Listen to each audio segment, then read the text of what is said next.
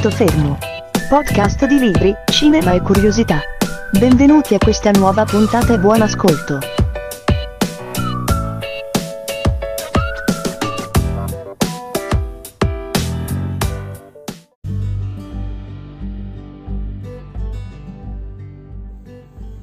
Ok, manchiamo da quasi un mese, forse più di un mese da questo podcast e è passato un anno, giusto un anno da quando l'Italia è entrata per la prima volta in lockdown, ci siamo ricapitati perché siamo stupidi, eh, siamo nuovamente in lockdown, in zona rossa praticamente in tutta Italia. Cosa succede? Succede che non si può uscire di casa e non potendosi uscire di casa naturalmente non si può viaggiare Qual è la soluzione?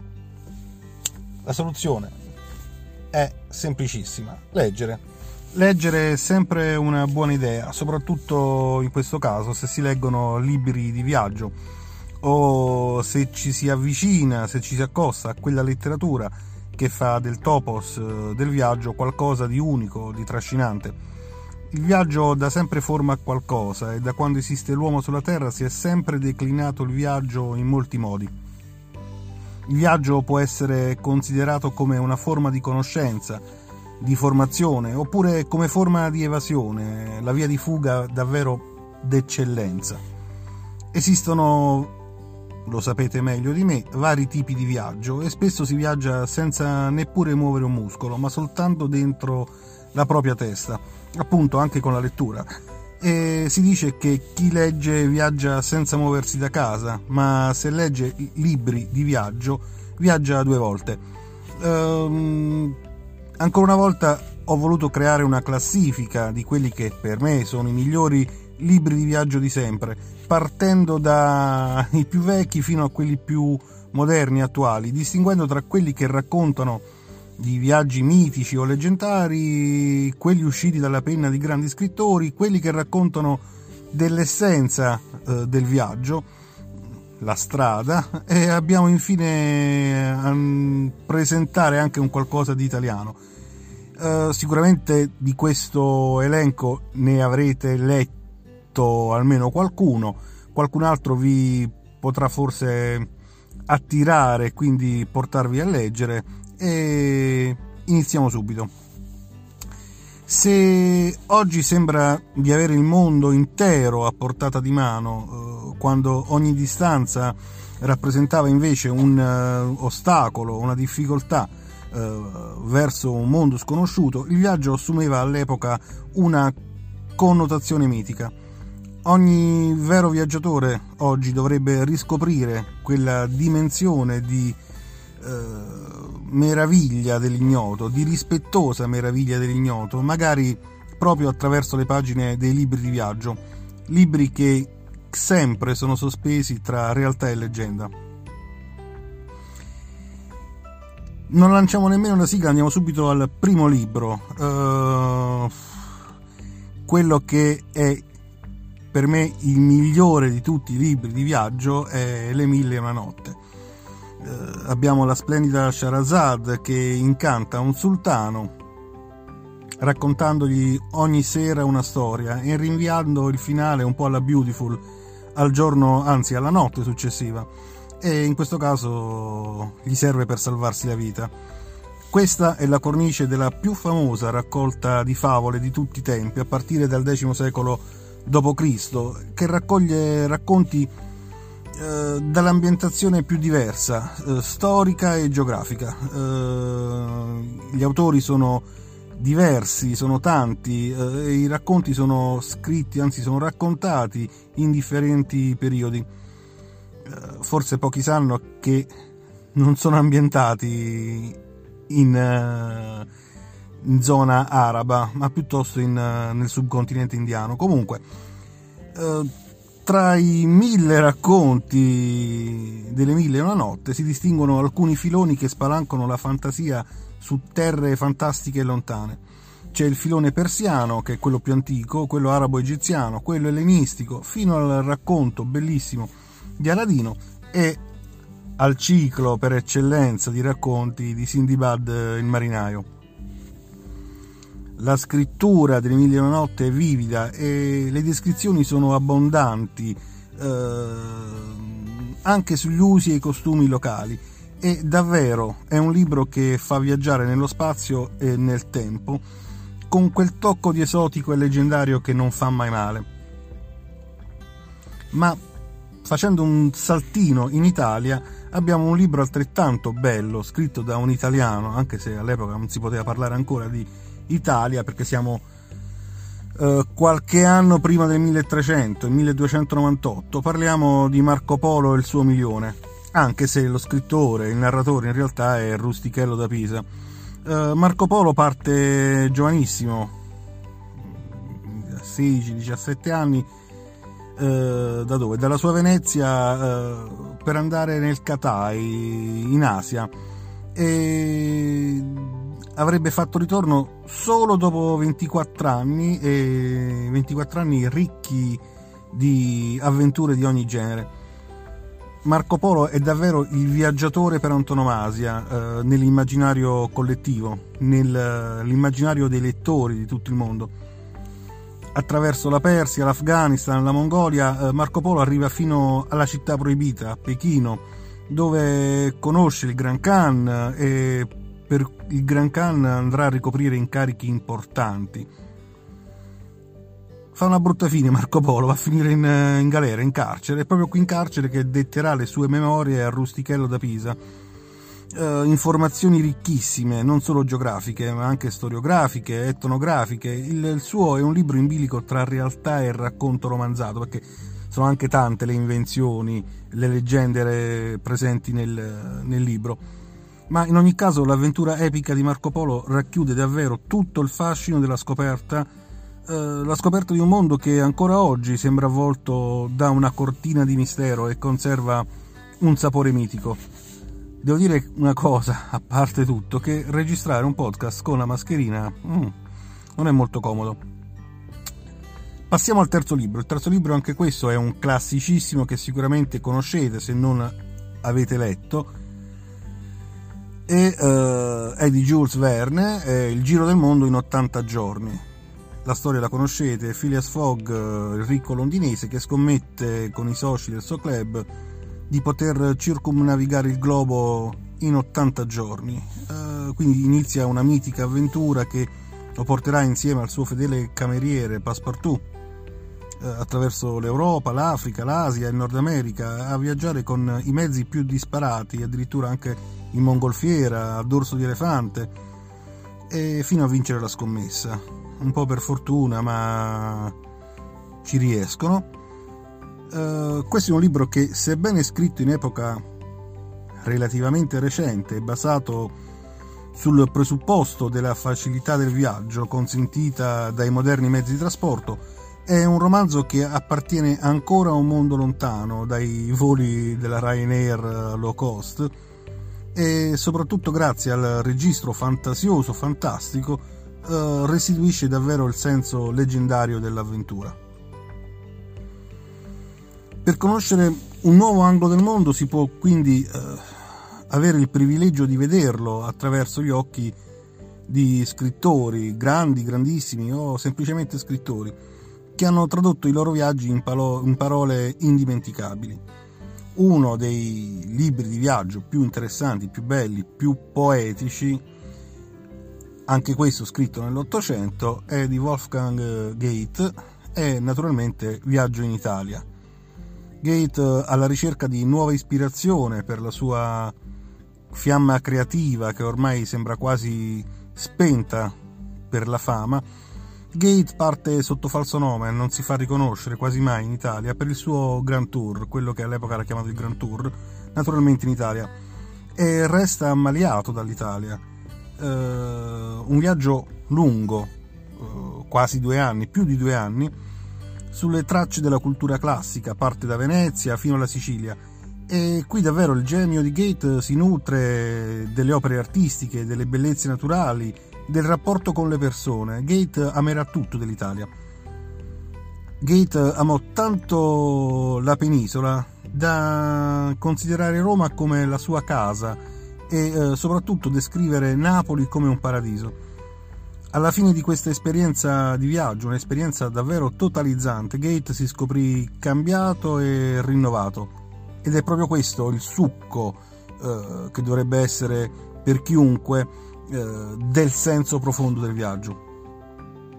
Se eh, abbiamo avuto viaggi in Italia, abbiamo anche in altre parti del mondo. Uh, un po' più recente, uh, negli anni 80 di, del secolo scorso, 1981 precisamente, abbiamo José Saramago che scrive un libro sempre di viaggio, però lo fa in Portogallo. Saramago all'epoca è già un Nobel, si riferisce a se stesso semplicemente come il viaggiatore in tutto questo libro, che in realtà è quasi un diario, un diario di viaggio, e uh, va alla scoperta di quella che è la sua, la sua patria, il Portogallo. C'è in tutte le pagine un dialogo sottile con il lettore, eh, un invito a prendere le sue pagine come una sfida, un invito a, a allontanarsi dai luoghi e dagli itinerari più conosciuti per scoprire la realtà del Portogallo. Addirittura Saramago ci invita a perdersi, a perderci, perché perdersi è la forma più autentica del viaggiare eh, sbagliare strada e tornare indietro, oppure proseguire con un esito inaspettato, scoprire in questo, in questo caso eh, non solo città e paesaggi, ma anche la psicologia di un popolo. Di qualche anno più tardi, del 95, eh, c'è un altro grande scrittore, Sepulveda, che scrive un diario di appunti dal sud del mondo, quello che noi conosciamo con il titolo di Patagonia Express. Eh, Sepulveda, oltre ad essere scrittore, giornalista, sceneggiatore e anche attivista politico, era anche un uh, appassionatissimo viaggiatore e appassionatissimo anche dell'Italia.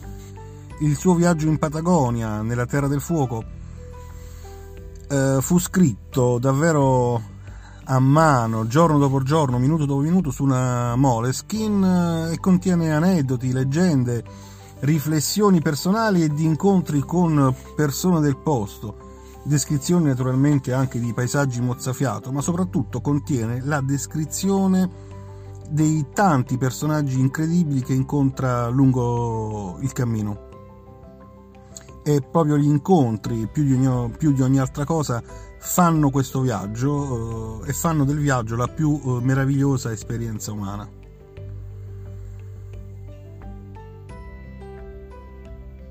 Ancora, eh, che dire, non c'è un mantra, non c'è una ricetta, non c'è una formula magica radicata nella mente dei viaggiatori quanto quello per cui il senso del viaggio non è la meta ma il cammino. Ci sono addirittura tanti proverbi che lo dicono. Ehm, ed è proprio questo, in questo, che risiede la fascinazione del viaggio, il cosiddetto viaggio on the road in cui ogni giorno è una nuova frontiera e la strada diventa un cammino di formazione, una scuola. Parlando di strada, di cammino, di on the road, naturalmente stiamo andando a citare un libro famosissimo del 1957 di Jack Kerouac, appunto On the Road, sulla strada, ovviamente autobiografico, e eh, il titolo stesso di questo romanzo non lascia spazio ad alcun dubbio sulla centralità del viaggio nella formazione umana e artistica di Kerouac.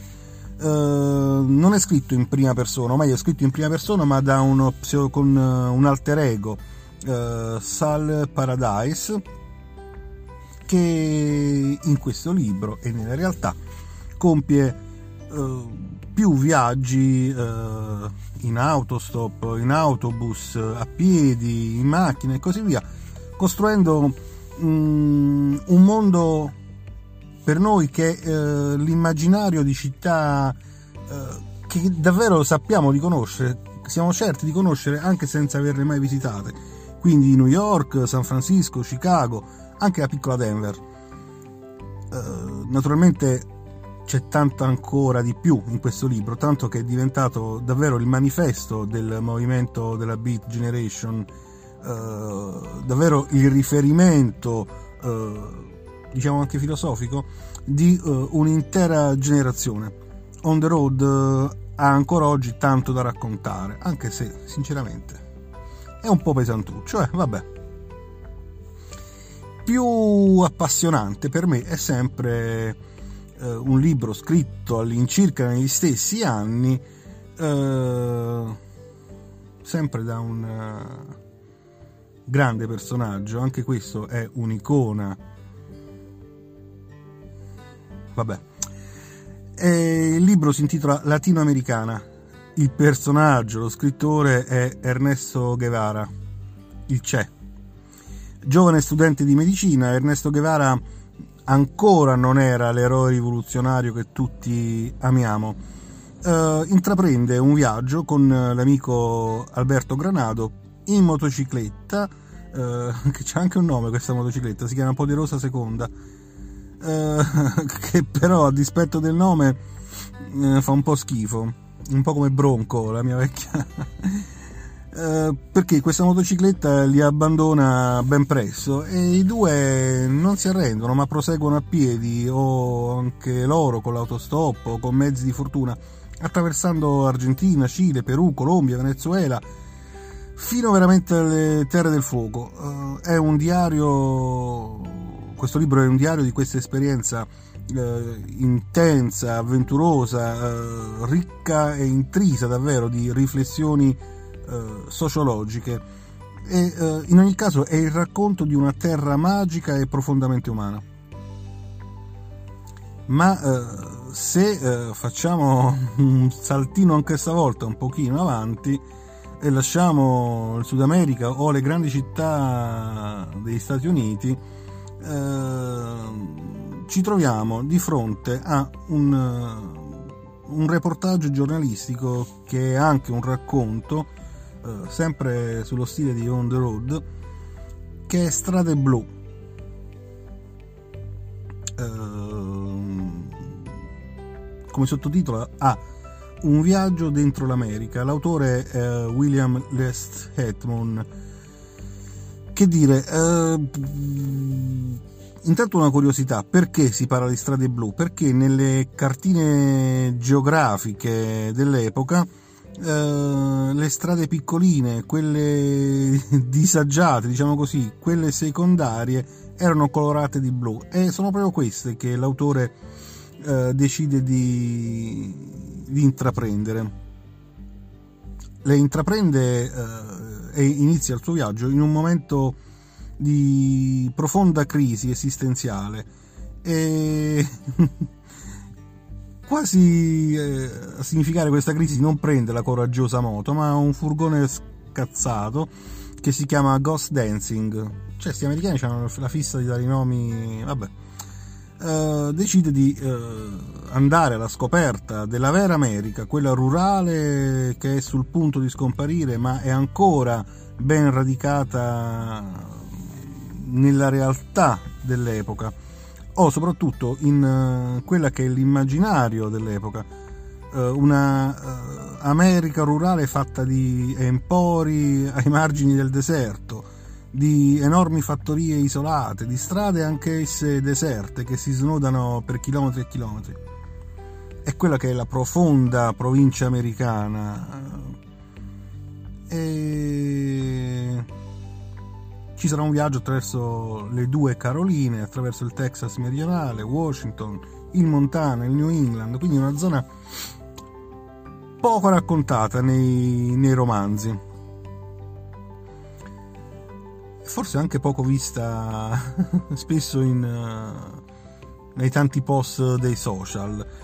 Proprio i social hanno fatto esplodere una vera mania del viaggio, con eh, decine e decine di fotografie condivise, hashtag più o meno popolari e eh, la fascinazione per la scoperta di terre lontane però l'abbiamo detto, l'abbiamo capito ormai, ha radici ben più antiche di Facebook, antiche e profonde, al punto eh, che esistono ormai dei veri e propri classici della letteratura per i viaggiatori. E guarda caso, non sono quelli che ho nominato fino adesso. Sono in pochi i viaggiatori che eh, pensano ai romanzi che ho letto prima come romanzi di viaggio. Al contrario, uno dei tanti libri che eh, viene riconosciuto proprio come un romanzo di viaggio è Ebano di Kapuscinski. Anche questo è molto recente, ci avrà una ventina d'anni. È eh, un vero e proprio memoriale eh, di 30 anni di viaggio di un giornalista bianco eh, attraverso i paesi mm, appena eh, divenuti indipendenti del continente africano, il continente africano post-coloniale e eh, questo diario, questo memoriale restituisce in modo grandioso i contrasti di una terra martoriata quale l'Africa. Kamosinski è un ottimo giornalista e un ottimo reporter e ci offre un resoconto lucido e consapevole di eventi storici importanti per il mondo, importanti ancora di più per l'Africa, ma forse passati in secondo piano, come la carestia in Etiopia, il genocidio in Ruanda di cui si è parlato sempre pochissimo, uh, il colpo di Stato in Nigeria, o meglio i colpi di Stato in Nigeria, i conflitti tribali, uh, la tragedia dei bambini soldato, eccetera, eccetera. Al tempo stesso non c'è soltanto il reporter, c'è anche l'uomo e l'uomo Kapuscinski ci racconta i suoi incontri con personaggi storici, eh, ma anche e soprattutto con gente comune e ci racconta i disagi della vita quotidiana e tuttavia l'incredibile vitalità dei popoli africani. Molto simile, anche se del 77, quindi di 20 anni e passa prima, è un altro diario di Chatwin eh, in Patagonia un viaggio attraverso appunto l'Argentina e il Cile. Anche qui c'è la narrazione di quello che sta succedendo in quella ben precisa eh, epoca storica.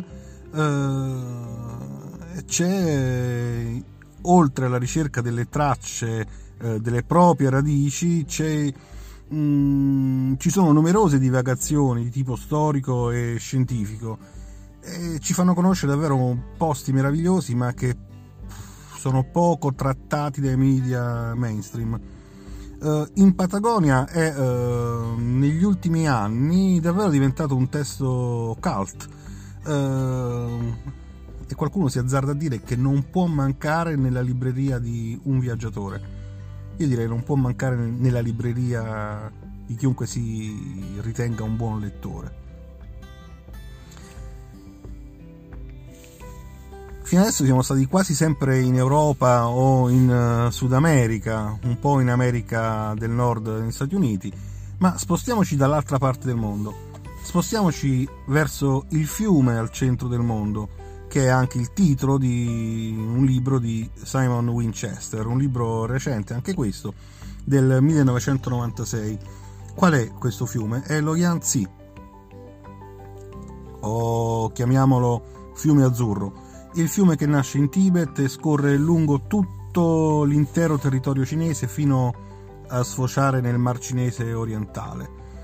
Uh, Simon Winchester è, guarda caso, anche lui un giornalista, un cronista, che intraprende un viaggio risalendo proprio tutto quanto il corso del fiume da Shanghai fino alle pendici dell'Himalaya e attraversa paesaggi metropolitani, paesaggi rurali, uh, incredibili bellezze naturali e soprattutto attraverso una grande desolazione, incontrando, incontrando uh, popoli e fisionomie diverse, incontrando dialetti e lingue diverse. Uh, e in tutto questo ripercorre la millenari- millenaria storia della Cina, raccontando le sue diverse etnie, i loro usi, i loro costumi eh, riportando anche episodi semplicissimi di vita quotidiana e offre in ogni caso un quadro complesso e affascinante di un popolo e eh, di un uh, Oriente in realtà ancora misterioso, non lo conosciamo, conosciamo soltanto un, la Cina che ci stanno facendo conoscere tramite internet.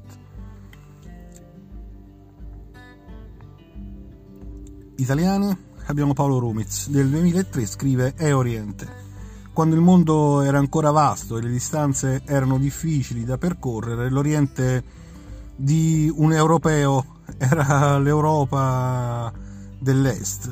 Eh, eppure ancora adesso quella vasta zona oltre il muro di Berlino ci appare distante, per certi versi sconosciuta, eh, sì, siamo in Europa insieme alla Serbia, alla Jugoslavia, all'ex Cecoslovacchia, eccetera, eccetera, Romania e così via, paesi dell'ex uh, Unione Sovietica, ma in realtà ne sappiamo ben poco, li conosciamo ben poco.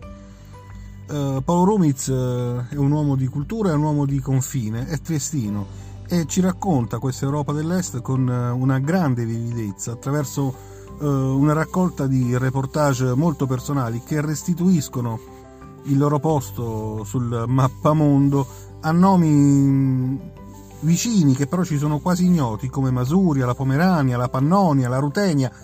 Li conosciamo forse per eh, un motivo o per l'altro, addirittura per reminiscenze eh, liceali, ma saremmo in grado di posizionarli su una cartina? Sapremmo dire chi c'è lì? No.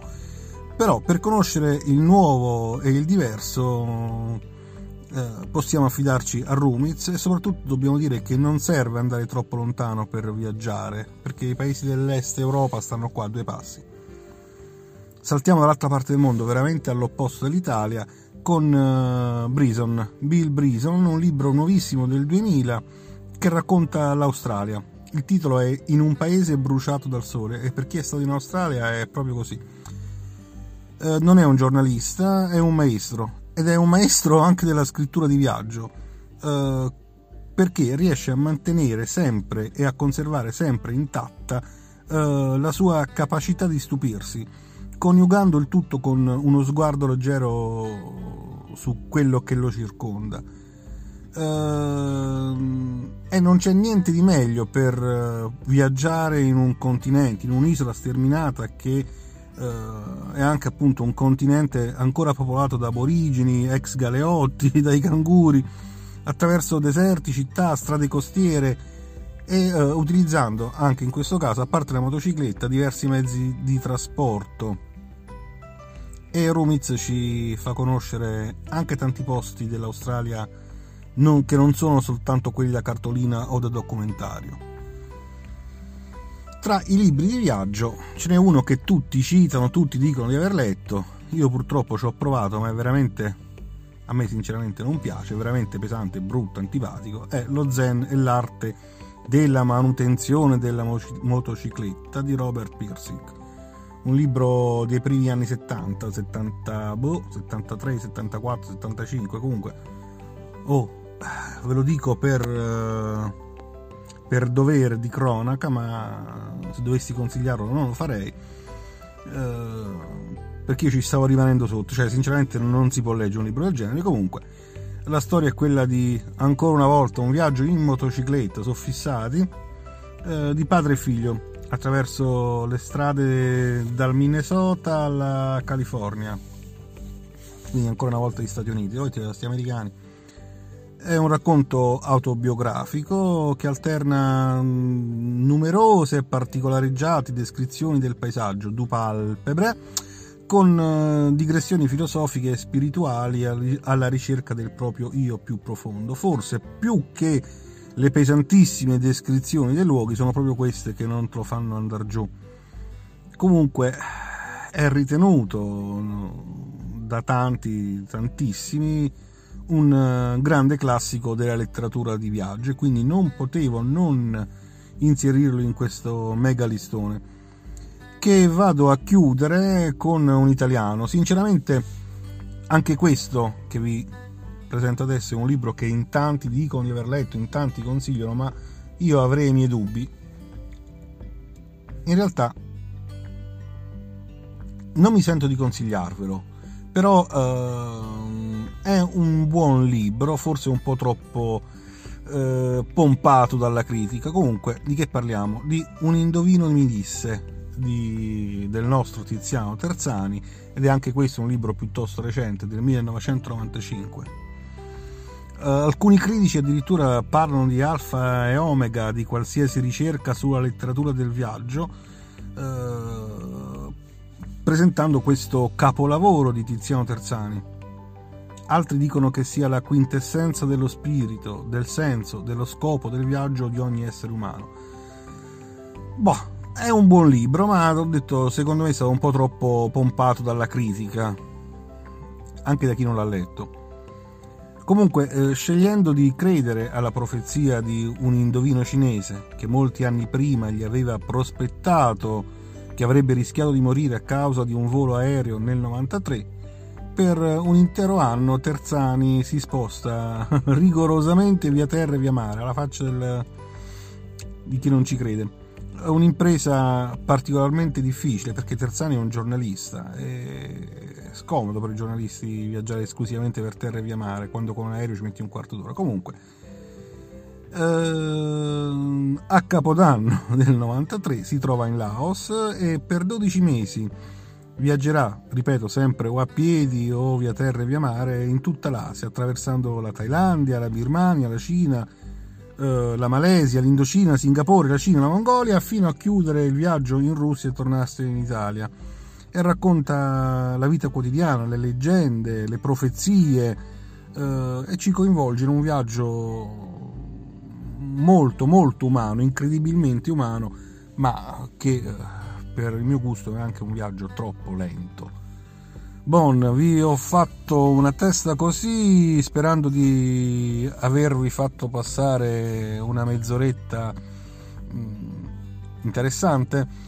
Vi aspetto di là con qualche commento, qualche consiglio e soprattutto vorrei sapere quali di questi libri avete letto, quanti ne avete letti, se vi sono piaciuti alla prossima se ci sarà una prossima perché anche questo come al solito non è un addio ma è un arrivederci e buonanotte e buona fortuna.